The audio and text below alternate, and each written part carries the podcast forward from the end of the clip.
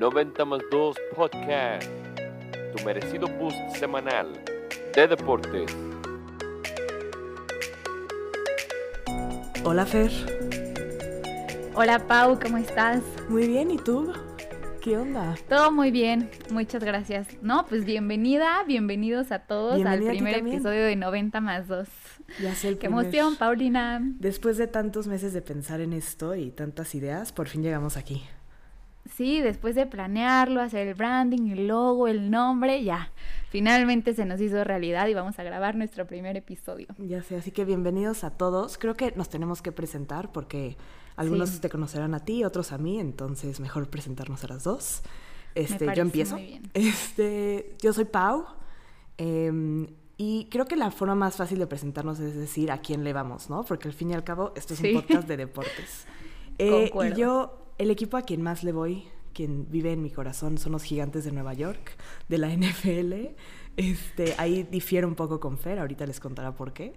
Eh, y también, por ejemplo, al Manchester United le voy muchísimo. Me encanta el tenis, me encanta el fútbol en general, me fascina el fútbol americano. De repente el base, si se me cruza, pero no tanto, el básquet. Así que casi, casi veo de todo. Este, Perfecto. Así es. ¿Tú qué tal, Fer? Dinos. Bueno, pues a ver, yo soy Fernanda, soy arquitecta de corazón, creadora también de corazón, me encanta hacer de todo. Eh, de mis equipos favoritos, mi favorito, favorito, favorito del mundo es el Barcelona, porque siento que ese sí fue un equipo que yo elegí, que ya conscientemente elegí irles. Me fui un semestre de intercambio y la verdad que me encantó, me encanta su filosofía, sus colores, sus jugadores, todo. Y bueno, igual como Pau, también soy súper fan de todos los demás deportes. Eh, en americano le voy a Dallas, así que archirrivales, archirrivales de los Giants, lo siento Pau, pero lo tengo que decir. El tenis me encanta, Team Federer por siempre. El golf también, el béisbol igual si se me cruza, le voy a los Yankees. Este, recientemente la Fórmula 1 me está gustando mucho. Y la NBA con esas finales, bueno, pues ya se ganaron mi corazón. y pues ya, de todo un poco, así como tú. Así es. La verdad es que sí vemos de todo y creo que ha sido una de las cosas que ha... Uno, la razón del podcast, pero también la razón de que somos amigas, ¿no? Exacto. A ver, contémosle un poco a todo el público cómo nos conocimos. Sí, buena idea. Pues nos conocimos hace tres años, en verano. Hicimos un este, programa juntas de Disney, College Program. Eh, resulta que estudiamos en la misma universidad, pero nunca nos conocimos en la universidad. Este, yo ya llevaba dos años en la, universidad y nunca había visto a Fer, no nos topábamos para nada, no sabía quién era, este, en lo más mínimo. Y estando en Orlando, un día en, en una parada de autobús, nos vimos y como que no sé, creo que supimos que éramos mexicanas nada más como por vernos, no sé qué fue. Sí, teníamos como una clase, ¿no? Juntas, de las del principio a principio. Sí, algo, algo, algo, algo como medio bobo y pues ya nos pusimos a platicar y uno resultó que éramos vecinas y dos resultó que íbamos en la misma universidad. Exacto. Y fue como, ah, no, ¿qué, qué hubo? ¿Por qué no nos conocíamos? Y pues ya, de ahí empezó la amistad y aunque somos muy diferentes en nuestros perfiles, ya Fer dijo que es arquitecta, yo soy ingeniera, eh, tenemos, somos muy diferentes, pero creo que a las dos nos fascina el deporte. Vemos de todo, todo el tiempo. Ya sabemos que si está algún evento en, de lo que sea, desde los Juegos Olímpicos hasta el Mundial, hasta una copa extraña de la Liga Española, sé que si le escribo a Fer, lo va a estar viendo también y podemos comentar el punto, sea lo que sea. Sí, exacto. Y de todas esas pláticas que tuvimos de voice notes de 10, 15 minutos, dijimos, a ver, si nos encanta tanto platicar sobre esto, si siempre vemos todo, si de todas maneras nos lo platicamos, pues hay que hacerlo bien. Y, y de ahí surge 90 más 2 podcast. Y pues nada, estamos muy emocionadas de empezar con este proyecto. Eh, queremos platicarles que el podcast es algo súper casual, es una plática entre nosotros y con ustedes. No somos expertas en el tema, no somos comunicólogas, no somos periodistas, pero pues simplemente es algo que nos encanta, nos apasiona y pues que queremos que se pasen un, un rato aquí agradable, relajado y que aprendan un poco más de este deporte, ya sea que sean súper expertos y que nos digan, ah, qué cool, que opinen esto, o ya sea que no sepan nada y que sea su primer acercamiento a los deportes y que con lo que aprendan aquí ya puedan platicar de esto con quien quieran, está, está perfecto. Exactamente, no somos periodistas ni expertas, pero somos aficionadas. y tenemos vemos muchas cosas, pero tampoco somos expertas, entonces es como para que aprendan y para que aprendamos también nosotros. Exacto. Y pues bueno, ah, platicando del programa de hoy, se vienen temas muy muy interesantes. Les vamos a dar un medio teaser de lo que vamos a platicar. Primero, lo primero, los Juegos Olímpicos. Vamos a hablar de la inauguración, de qué está pasando, de cuáles han sido los puntos que más nos han gustado de ellos, qué está pasando con los atletas mexicanos, qué han hecho padre, qué no han hecho tan padre, no ellos, la federación, etcétera. Y finalmente, el tema. ¿Qué onda con Simone Biles y todo lo que está pasando alrededor de ella, cómo se relaciona con Naomi Osaka y cómo se relaciona con Djokovic? Así que, para que se queden por aquí. Eso se viene. Muy bien. Pues primero lo primero, ¿no? Ahora sí que la introducción a los Juegos Olímpicos. ¿Qué tal? ¿Cómo he estado? La verdad yo he sido gran fan, no me puedo quejar, me he desmañanado para ver todos los eventos posibles, creo que las dos. Pero ¿qué tal? ¿Cómo te han gustado, Fer? Bueno, pues la inauguración, o sea, empezando por el principio, estuvo increíble. O sea, yo sabía que eran unos Juegos Olímpicos bien complicados, hacerlos en medio de una, pandemia, hacerlos en esta situación, se retrasaron un año, pero desde la inauguración, o sea, yo vi la calidad de Juegos Olímpicos que íbamos a tener. O sea, la verdad que lo hicieron increíbles. La parte de los equipos de cuando pasaban las delegaciones, sí, confieso que me dormí eran muchísimos. Y como estaban en el, en el alfabeto japonés, pues ni siquiera sabías cuándo iba a salir México. Entonces, sí.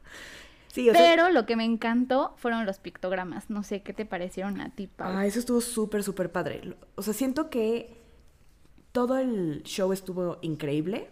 Siempre se me hacen eternas las inauguraciones. Sin importar si me gusten o no. Desde chiquita, según yo, duran como ocho horas. Y la verdad no duran como tres horas, pero para mí duran mucho más. No quiere decir que no me gusten, simplemente son muy, muy largas.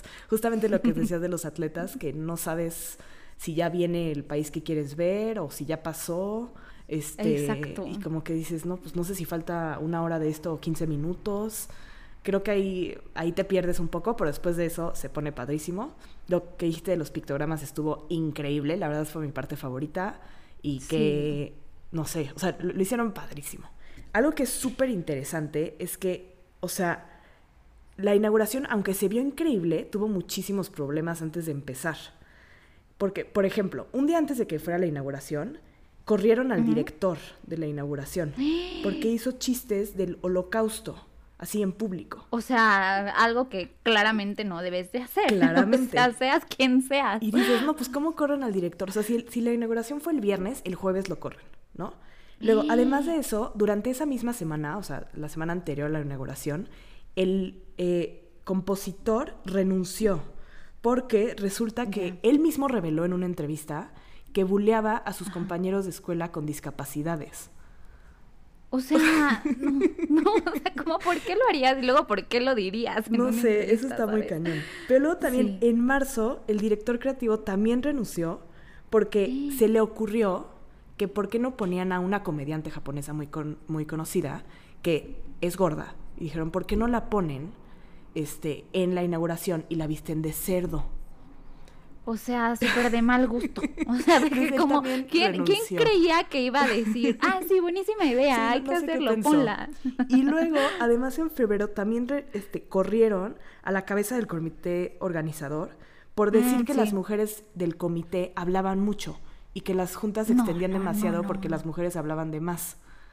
Bueno, lo vamos a invitar a nuestro podcast para que nos escuche a dos mujeres, hable y hable y hable de No sé por qué no lo tenemos todavía de invitado. Debía haber sido co-host también. Exacto. Pero bueno, pues mira, después de ver todo eso, sí, problemas, sí. Les, les salió muy bien considerando todo eso, ¿no? Exacto. Sí, como decías, la parte de los pictogramas también fue mi favorita, o sea, todo se me hizo que lo hicieron con un muy buen gusto, muy elegante, pero eso, o sea, se la volaron. Justo estaba, estaba leyendo que esos pictogramas salieron por primera vez en unos Juegos Olímpicos en los de 1964 que igual fueron en Japón. Entonces ellos fueron como los primeros en usarlos. Entonces era muy importante para ellos volverlos a hacer y darles una parte importante pues de los juegos, ¿no? Entonces por eso crearon como toda esta de performance, de, de cómo presentarlos. Y yo dije, wow. O sea, yo como arquitecta, diseñadora, creativa, dije, wow, wow, mis respetos. Les quedó increíble. Y cuando tuvieron que ensayar, ¿no? Para que les saliera. La verdad es que de todo, eso fue lo mejor. definitivamente. Oye, ¿y qué onda con la transmisión de los juegos? O sea, siento que lo están haciendo súper bien. Yo no he tenido ni un solo problema para encontrar lo que quiero ver a la hora que lo quiero ver, en repetición, en vivo o lo que sea. está increíble, porque yo creo que todos estamos acostumbrados a que los veías en la tele, ¿no? Entonces veías lo que te ponían. Ándale. Si tú querías ver, no sé, o sea, el triatlón, pero tenían la gimnasia, pues ni modo, veías la gimnasia y no había de otra y chance en un ratito te pasaban los highlights de tu triatlón. Sí, de que si habían ganado o no, lo que sea. La verdad es que, chavos, Marco, claro, lo está haciendo súper bien. O sea, no nos están pagando. y no nos están pagando. sí, quiero decir que, Marca, claro, si nos estás escuchando, por favor, páganos. Pero la verdad es que lo están haciendo súper bien. He podido ver todo lo que se me antoja, este, a la hora que sea, o sea, en donde sea, que lo estén pasando en YouTube. O sea, una Exacto, o sea, una buena transmisión y buenos comentaristas, o sea, mm, sí. yo no les critico nada hasta nada. No se les ha caído la transmisión, todo lo puedes encontrar muy fácil. Este, no sé, sí, lo están haciendo súper, súper bien. Qué bueno, porque pensé que no les iba a ir tan bien, la verdad, porque no usaba claro antes de estas sí, no, juegos. No, puedo decir que ya tenía la app en mi celular antes de esto, ¿verdad? Llevo semana y media con la app, pero hasta ahora ha funcionado increíble y creo que he visto comentarios de gente que vive en otros lados, eh, en Estados Unidos, por ejemplo, que dicen que es súper difícil encontrar los eventos que quieren ver. Sí, justo. Igual yo, varias amigas que tengo que viven en Europa que quieren ver como los eventos de México, no pueden porque solo pasan lo, lo importante de ese país y las competencias de ese país. Entonces, Exactamente. pues muchas gracias Marca Claro. Gracias, Te agradecemos. Gracias. Y bueno, en otras buenas noticias de los Juegos Olímpicos, ¿qué onda con los equipos mixtos? O sea, me ha encantado ver equipos mixtos. Se me hizo una muy buena idea a quien se le ocurrió también. Muchas gracias, también un aplauso. Qué brillantes me hizo algo increíble y hasta te hace pensar en por qué no lo habían hecho antes, ¿sabes? O sea, sí. Qué bueno que lo van a hacer y que lo vamos a seguir haciendo y que los vamos a seguir viendo competir de esa manera. Eh, eh, está súper interesante porque ya había deportes que los hacían mixtos, ¿no? Por ejemplo, tenis no es la primera vez que tenemos equipos mixtos, Ándale. ¿no?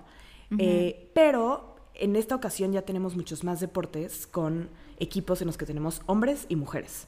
Por ejemplo, en estas Olimpiadas se estrenó la natación.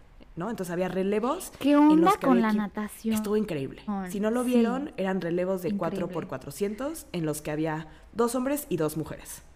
Entonces, ni siquiera tenían que, eh, todos los equipos no tenían que nadar, digamos, en el mismo orden. O sea, en algunos podía empezar un hombre, en otros una mujer.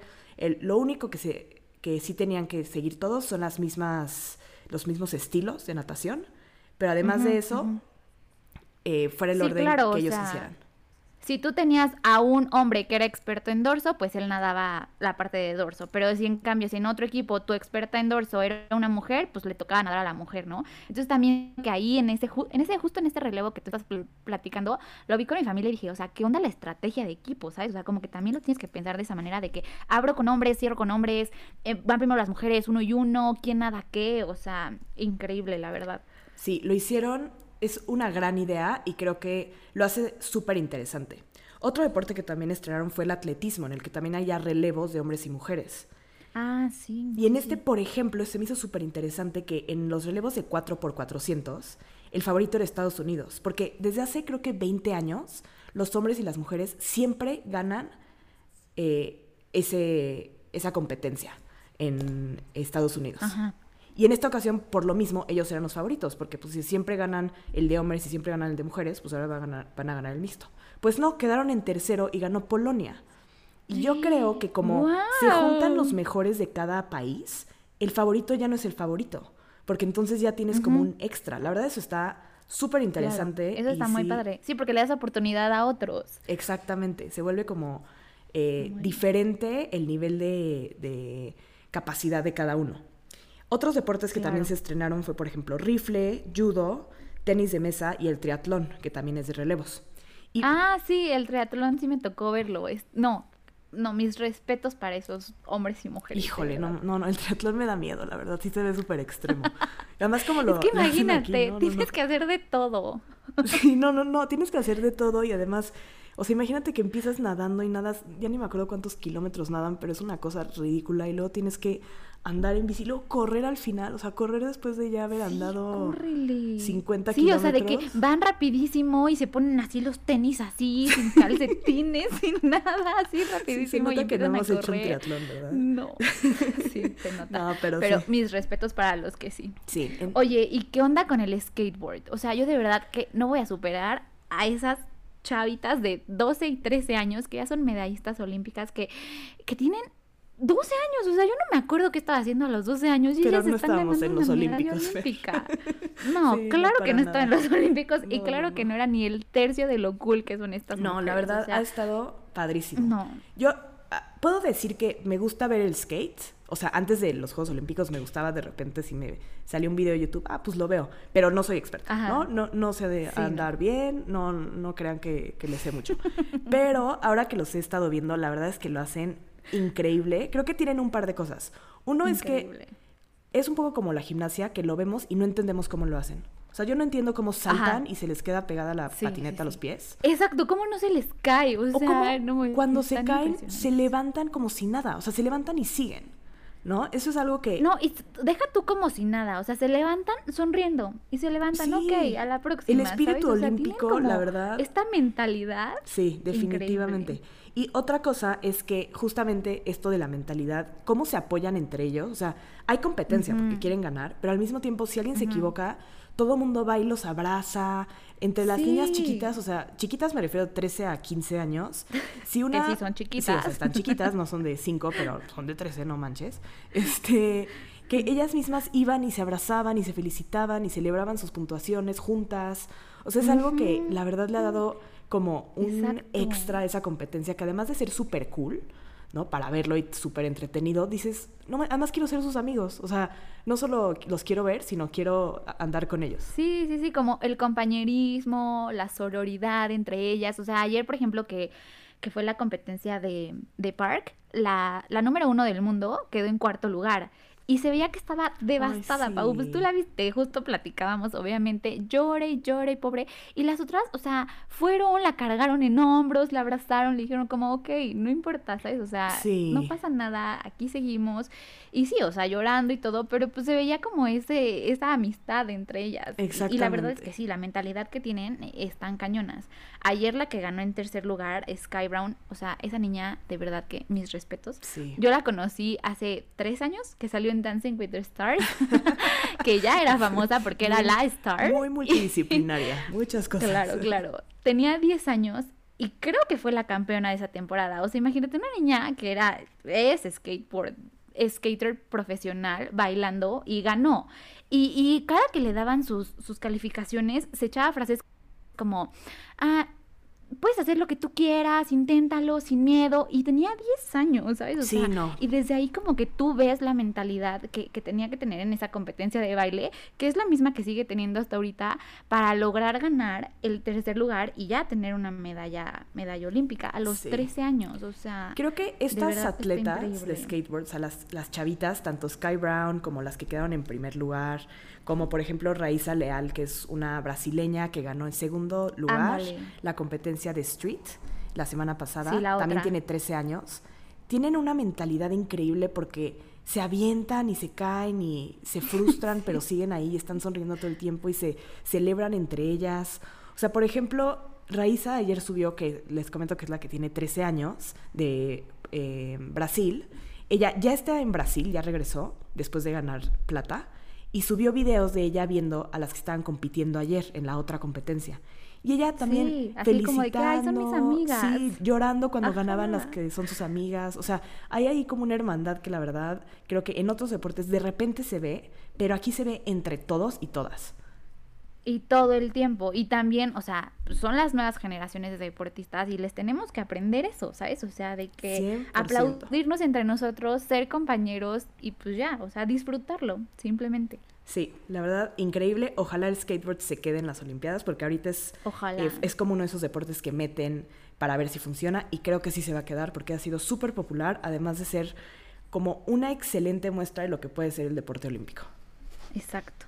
Oye, y hablando de los atletas mexicanos. Ah, chis. ¿Qué onda? Híjole. ¿Qué está pasando? Mira, la verdad, o sea, siendo, siendo sinceros, lo están haciendo increíble. O sea, todos lo están haciendo muy, muy, muy, muy guau.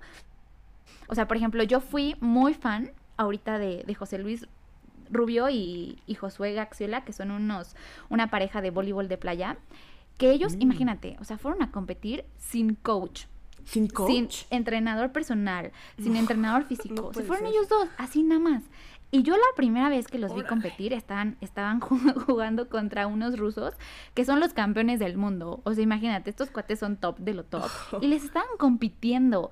Y yo dije, o sea, wow por ellos, pero qué pena que tienen que ir en esas condiciones. O sea, ¿qué onda? Sí, la verdad es que creo que es lo que normalmente pasa con los mexicanos, que vemos lo que podemos llegar a lograr, pero también pensamos, imagínate lo que lograríamos si tuviéramos todas las mismas oportunidades que otros países, ¿no? Y que, o sea, si fueran estos chavos, pero con equipo, o sea, con coach y con todo lo que quieras que tienen los demás, ¿a dónde podrían llegar? Si estaban con los rusos compitiendo, diciendo realmente, o sea, no los estaban barriendo, ¿sabes? Estaban jugando bien. Sí, sí, sí, estaban jugando bien. Órale. Ahora imagínate todos los cuartos lugares que hemos tenido. O sea, esos cuartos lugares, o sea, no se les reclaman. O sea, yo ya quisiera ser la mejor cuarta arquitecta del mundo, ¿sabes? Claro, sí, sí, sí. Es, es, es un súper lugar, pero imagínate, si ellos están llegando a un cuarto lugar sin todo este apoyo, o sea, imagínate qué lugar podrían tener si los apoyaran, ¿sabes? Exactamente. Creo que es, es muy típico de los mexicanos que criticamos al individuo y no al sistema, ¿no? Entonces, vamos y criticamos, por ejemplo, a una Alexa Moreno, eh, digo, en estas Olimpiadas no, no, ha sido tan criticada, pero en las pasadas creo que todos nos acordamos de cómo sí, qué onda. la empezaron a criticar por su físico, que porque está gordita y porque no parece gimnasta y lo que sea. Y la verdad es que es una crack. O sea, es una verdadera... Es una, crack. Y le están, bueno, la estaban criticando en ese entonces por cómo se ve y no nos preguntamos, oye, ¿por qué no hay más mexicanas en gimnasia. Porque, sí podemos. Ella nos está demostrando que sí se puede, ¿no? Exacto. Y más bien vamos y la criticamos a ella porque no parece una gimnasta gringa, no sé. Sí. Y entonces se vuelve, se convierte la conversación en otra cosa que no debería de ser. Yo justo acabo de ver un mini documental de ella donde platicaban como toda su historia. Ella es norteña, es de Tijuana y es una tipaza. O sea, de verdad, cada que veo algo donde ella sale hablando, una entrevista o lo que sea, me cae mejor. Y en este documental sí habló un poquito de eso que estás comentando de, de, sus, de las críticas hacia su cuerpo y y decía como que ella participó, lo hizo muy bien. Y en eso le llegó un mensaje de un amigo suyo que decía, ella Alexa, please no te metas a redes sociales ahorita. Y ella como, ¿por? Entonces pues ya sabes que lo que no, lo que no debes de hacer, pues vas y lo haces, ¿no? Y se metió y empezó a ver todas estas críticas y sí dijo, no, la verdad es que yo sí me sentí súper mal, o sea, sí me deprimí y dije, o sea, ¿qué onda? Estoy representando a México, soy la única gimnasia acá, me fue bien y esto es lo que me critican. Entonces como que se bajoneó por un momento y luego dijo, ¿sabes qué? No, o sea, y tuiteó, así literal su tuit decía como, eh, soy mexicana y me veo como mexicana, no esperes ver a una güera. Y pum, o sea, el internet se volteó y dijo, pues sí. Con toda razón no es lo que le tenemos que estar viendo, no es lo que le tenemos que estar criticando. Claro, exactamente. Y pues ya, o sea, lo bueno que en estos Juegos Olímpicos ya la apoyamos más, ya fuimos Team Alexa, quedó en cuarto lugar, le fue ah, bastante, bastante bien. Y pues bravo, y la bravo verdad, por ella. Es un bravo, pero verdad de corazón, porque sí. todos sabemos cuánto practican las gimnastas rusas, las gimnastas estadounidenses, las chinas, este, las japonesas, todas. Y quedar en ese lugar sabiendo que ella es la única mexicana que puede llegar a ese nivel. O sea, no tiene un equipo con quien pueda practicar. No tiene el gimnasio y todas las eh, herramientas, digamos, que tienen unas eh, gimnastas estadounidenses. Y que haya llegado al cuarto lugar es una, o sea, la verdad... una locura. Una locura. Sí, no, no me quiero ni imaginar cuánto trabajó para llegar ahí, cuánto sufrió. Y, qué bueno por ella, la verdad. Sí, la verdad es que sí. Oye, y el otro lado de la moneda, por así decirlo, el softball. O sea, estas mujeres, yo las estuve siguiendo, la verdad, desde el principio. O sea, sí vi todos sus partidos, aunque fueran a las 2 de la mañana, los veía y me cayeron perfecto, o sea, ¿sabes? O sea, se me hacían como bien buena onda, como que mucho team, así que se apoyaban entre ellas, seguro se hacían las trenzas entre ellas también, así todo.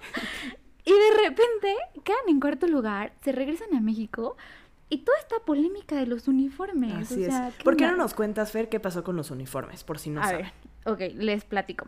Este, ellas terminaron su participación, quedaron en cuarto lugar, que la verdad pues les fue muy, muy, muy bien. Súper bien. Es lo mejor que nos ha ido en, en softball, según entiendo, ¿no? Es el mejor lugar que hemos tenido. y además, considerando cómo les fue a los hombres en base, creo que es de admirar que podamos llegado a cuarto lugar. Ellas es, es un equipo de 15 jugadoras, de las cuales 14 nacieron en Estados Unidos y nada más una aquí. Entonces como que por ahí ya la gente empezaba a traer un poquito de pique con ellas, diciendo que no eran mexicanas, que no hablaban español, etcétera, etcétera. Pero de repente lo hacen súper bien, entonces como que toda la gente las empieza a creer y pues empieza a fijar en ellas. Hay una específicamente que es la única que nació aquí en México, que se llama Stephanie Aradillas, que es hizo una cobertura excelente en su TikTok y en su Instagram, que bueno, yo me echaba todos sus reels. Y, la verdad es que nos platicó muy bien como de toda la vida, ¿no? Entonces como que se empezaron a ganar al público. Y de repente se regresan a México y dos boxeadoras mexicanas ven sus uniformes de las de softball tirados en la basura, suben fotos y pues las acusan, o sea, literal las acusaron. Entonces, de repente, todos los noticieros, todos los comentaristas empezaron a decir, ¡Ey, la tiraron, la tiraron, la tiraron! Y pues todo el mundo se enojó con ellas. Pero a ver, o sea, una cosa importante de estos uniformes. México, la delegación mexicana contrató a esta marca Lining, que es este asiática, para hacer todos los uniformes. No contrató un Nike, no contrató un Adidas, lo que sea. Y la verdad, los uniformes sí se ven como de un poco más baja calidad de lo que estamos acostumbrados. Estaban gachos, estaban gachos. Sí. Entonces las de softball dijeron, ¿sabes qué? O sea, yo no quiero eso. Y mandaron a hacer otros uniformes con Nike. Entonces, los uniformes nuevos que ellas hicieron en primera no tenía ni la bandera de México, ni los aros olímpicos, ni el escudo del Comité Olímpico Mexicano. Entonces como que desde ahí decías, ok, ¿qué onda? ¿Por qué no tienes estos uniformes? Y tiraron los dos, o sea, tiraron tanto los que les mandó el Comité Olímpico Mexicano como los de Nike. Entonces empezó esta polémica de que, a ver, o sea, son sus uniformes, ellas los compraron, ellas pueden hacer lo que quieran, pero pues también qué mala onda que los andan tirando, pues si es como, pues, pues no sé, yo no tiraría mi uniforme de los Juegos Olímpicos. o sea, no he tirado mi karate y de cuando hacía karate y no hice nada importante con él. Imagínate, exacto. Entonces, o sea, yo sí digo que igual pudieron haber encontrado otra manera mejor de deshacerse de ellos o, o si no les caían en el equipaje o si se pasaban de peso o lo que fuera. Pero también que toda la conversación se centre en eso. O sea, cuando podemos estar hablando de cosas más importantes como lo que decías de, del apoyo hacia los jugadores, del Comité Olímpico Mexicano, de la CONADE. Y no, todo el mundo nada más se enoja porque tiraron unos uniformes a la basura. sí, creo que te voy a decir, cuando yo vi la noticia, sí me, o sea, sí sentí como un poquito feo de, oye, ¿por qué tiraron los uniformes? Ya sabes, como de que, pues yo lo guardaría, yo, yo lo tendría ahí en mi, en mi cuarto, aunque sea, ¿no? Este, y luego lo pensé y dije, ¿sabes qué? Es como medio una tontería, ¿no? Enojarnos por esto. O sea, creo que hay cosas mucho más importantes por las que nos podemos enojar. No voy a gastar la energía de mi día en enojarme con estas chavas, que qué honor que nos representaron y que nos llevaron hasta el cuarto lugar. La verdad es que Y también hay mucho, o sea, como que se empezó a criticar mucho que no, de que no son mexicanas, ¿no? Porque no nacieron en México. Y creo que ya te metes también en un tema súper complicado porque entonces ya es el tema de quién es mexicano y quién no es, ¿no? O sea, si naciste en Estados Unidos pero viviste toda tu vida en México, eres mexicano. Y si naciste en Estados Unidos pero vivías en una casa mexicana porque tus papás son súper mexicanos y siempre hablaste español, eres mexicano. Y creo que ninguno de, los, de nosotros puede realmente decir quién es o no mexicano. Sí, no. ¿no? Entonces, eso es una cosa súper importante y es algo que pues no se ha tomado en cuenta cuando criticaron a estas chavas. Y además luego ves lo del uniforme y dices, pues también son, creo, un poco ganas de criticar, porque hay cosas que son mucho más criticables de, este, hasta de ellas mismas, que no están viendo solamente por criticar lo de los uniformes. Y sí, que si por sacar algo, exacto. Exactamente. Y bueno, ya dos de ellas, que es Daniel O'Toole y Anisa Ortez, salieron y dijeron, sí, la verdad nos equivocamos, lo hicimos muy mal, y ya renunciaron al equipo. O sea, ellas que Daniel O'Toole fue la pitcher en, en tres de sus cinco em, juegos. Fue la que renunció y Anisa pues era buenísima, creo que hizo como tres home runs en, todos. Pues ya, se echaron la culpa y renunciaron. Pues la verdad es que qué mal, porque son, o sea, son muy buenas atletas y si llegaron a ese punto es porque han trabajado muchísimo para llegar ahí, no, no es porque sean estadounidenses o porque no se lo merezcan, o sea, realmente eh, creo que nos era un honor que nos representaran y qué mal que ya no lo van a hacer por nuestras críticas mensas fuera de lugar. La verdad. Que la verdad no tiene ni pies ni cabeza, pero bueno. Sí, muy exageradas las críticas. Y pues lo otro que ha sido el tema de, las, de los Juegos Olímpicos ha sido Simone Biles. ¿No crees? Es que, o sea, Simone Biles y todo lo que representa. A ver, les vamos a contar lo que pasó por si tienen una idea o por si no tienen una idea. Rapidísimo una introducción. Vas, Pau. Muy bien. Pues Simone Biles, que es la gimnasta número uno del mundo, y por si fuera poco, la número uno de la historia, en realidad, va a estos Juegos Olímpicos en el equipo de Estados Unidos, obviamente. Ella ya tiene 24 años o 23. Em, y, digamos, eso se saben que son sus últimos Juegos. Eh, ella en los últimos meses le había ido bien en las competencias, pero no, no, estaba en su mejor momento, digamos, pero de todas maneras ganaba todo, porque ella hace unos, eh, unos trucos tan complicados, unos movimientos tan complicados que nadie ni siquiera los puede intentar. O sea, ya está en otro nivel. El otro día platicaba con mi hermana de que el nivel que tiene como para tratar de, porque ella no la conoce, entonces yo quería como comunicarle lo buena que era y ni siquiera podía como explicar lo buena que es, porque ya llegó a un punto en el que no, no es, o sea, no lo entendemos realmente no lo entendemos este, las cosas que está haciendo a este nivel. Entonces empiezan los Juegos Olímpicos y la semana pasada, cuando llega a la final de equipos, hace el, eh, el, primer evento, que creo que fue salto de caballo, y después de solo hacer un salto, como que se va del gimnasio donde estaban todas y anuncia unos 10 minutos después que ya no va a participar. Y resulta que ella misma dice que es por un asunto mental por su salud mental. Y entonces se arma la conversación y todo acerca de qué es esto, qué está haciendo. ¿Qué está pasando? Y ahora, para como nota, nota al lado, este, Naomi Osaka, que es una tenista muy, muy, muy, muy buena, durante este año ella inició la conversación acerca de la salud mental. En el segundo Grand Slam del año, no sé si es segundo o tercero, que es el Roland Garros de, de Francia, tenía que dar conferencias de prensa antes y después de los partidos. Y ella dijo que se sentía muy mal por el tipo de preguntas que, las que le hacían y que no las quería hacer. La multaron en dos ocasiones de no presentarse a las ruedas de prensa y en la tercera la sacaron del torneo. Entonces ella empezó a hablar de esto y justo el otro día platicando con Pau me decía que, que, que Simón vio que pasó esto con Naomi y entonces o sea, lo, lo, tomó de ejemplo para ella, armarse de valor y decir que no estaba bien, que no se estaba sintiendo bien. Y lo que platicábamos es que yo no creo que, que ninguna de las dos lo haya hecho por tema estrategia, mercadotecnia, publicidad. Ni de llamar la atención, ¿no? Ninguna de las dos es muy... O sea, son como hasta introvertidas y... Exacto, sí, como reservadas, ¿no? Exactamente. No, y la verdad es que ha sido muy criticada, además de comentada todo, las dos, eh, Simone Biles en específico ha sido muy criticada. Porque dicen como, híjole, es que no puede aguantar, o sea, no aguanta la presión, es lo que le está pasando, ¿no? O sea, sí, de que son unas olimpiadas, debe de aguantarse. Exactamente. ¿Cómo no va a ganar una medalla? Y es como, no. Y todo el mundo dice como, bueno, pues si es la mejor del mundo, ¿por qué no puede? O sea, ¿qué, qué le pasa? Y yo creo que hay, hay varios puntos. Uno es que ninguno de nosotros, por más buenos que seamos en algo, entendemos la presión que está pasando Simone Biles. Porque por más buena que seamos en algo, no estamos ni en el top 500 del mundo, ninguno de los que estamos aquí, este, compa, puede entender la presión por la que está pasando. Esa es una cosa. Y lo otro es que uno sí aguanta la presión porque ya ganó oro en unos Juegos Olímpicos, ya ha ganado muchísimas competencias, ha hecho cosas inimaginables.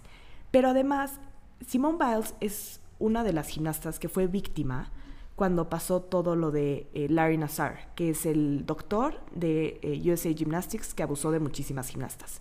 Entonces, imagínense el, digamos, ya lo que trae Simone Biles como de interno, ¿no? Psicológico, con la gimnasia, con la presión, con todo eso, y que obviamente cuando llega un punto como un breaking point, no, o sea, no se va a dejar romper, pero no, eso no quiere decir que nada más se va a dejar.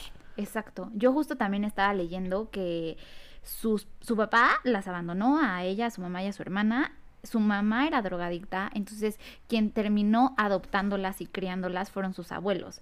Entonces, o sea, como que desde ahí no sé si traía como pues algún problema como familiar, agrégale esto que tú estás comentando de su doctor y agrégale que es la mejor del mundo, o sea, obviamente pues va a llegar en un momento en el que ya no vas a poder y la verdad mis respetos por poner su salud mental antes, ¿sabes? O sea, por decir, ¿sabes qué?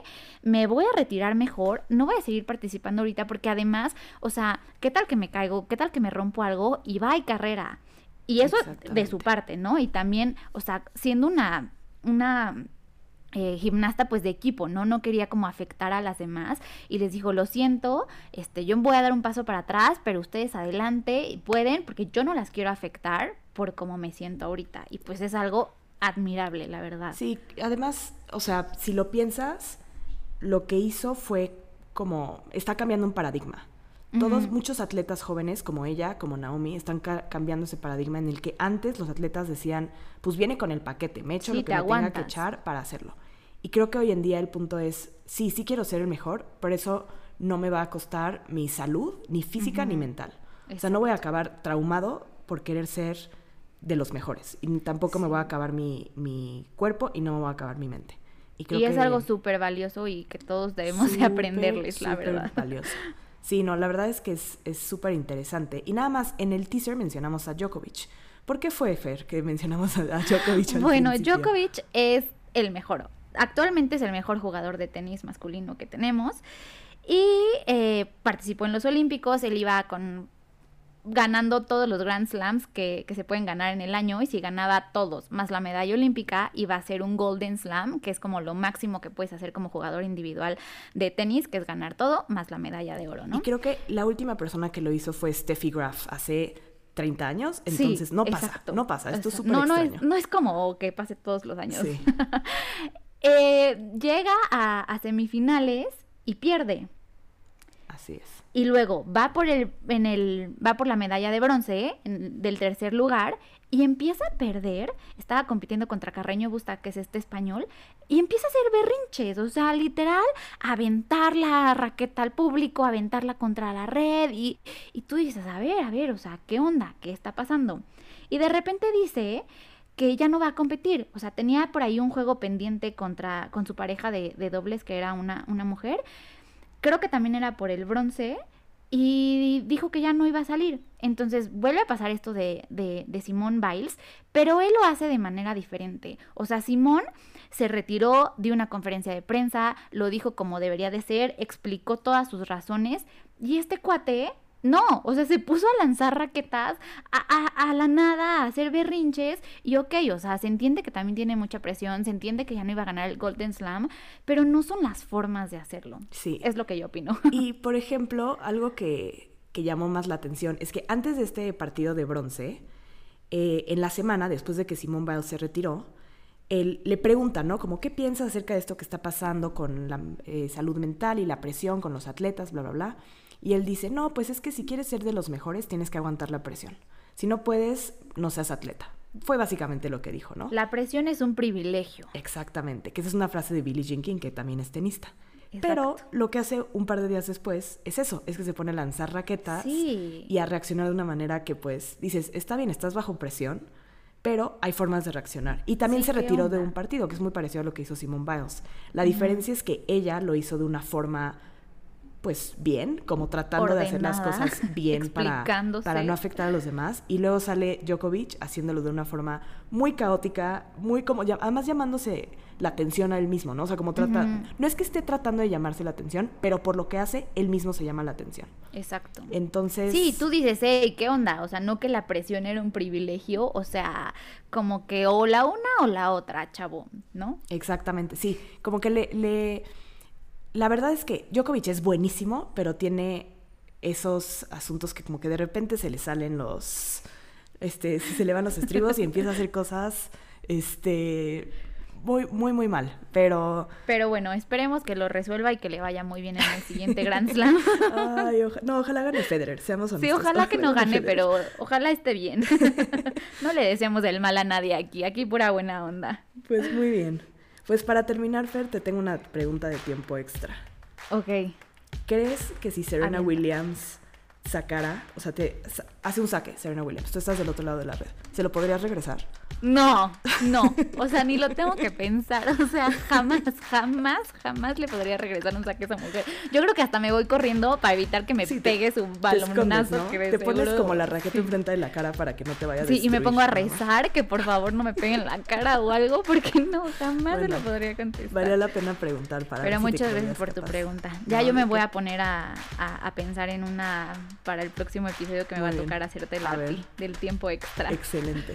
Pues muy bien. Pues Fer, muchísimas gracias por estar aquí compartiendo con todos y conmigo. Este, les agradecemos a todos por escucharnos. Por favor, síganos en nuestras redes. Tenemos Instagram, tenemos Twitter. Y además suscríbanse a nuestro podcast en eh, donde más les gusten escucharlos, ya sea en Spotify, en Apple Music, hay algunos otros lugares donde nos pueden escuchar. Eh, y pues aquí estaremos, aquí seguiremos los siguientes episodios. Eh, les seguiremos contando de las Olimpiadas y de otras cosas que pasen en el mundo de los deportes. Gracias, Pau. Gracias a todos. Bye. Bye. Nos vemos. 90 más 2 Podcast. Tu merecido boost semanal de deportes.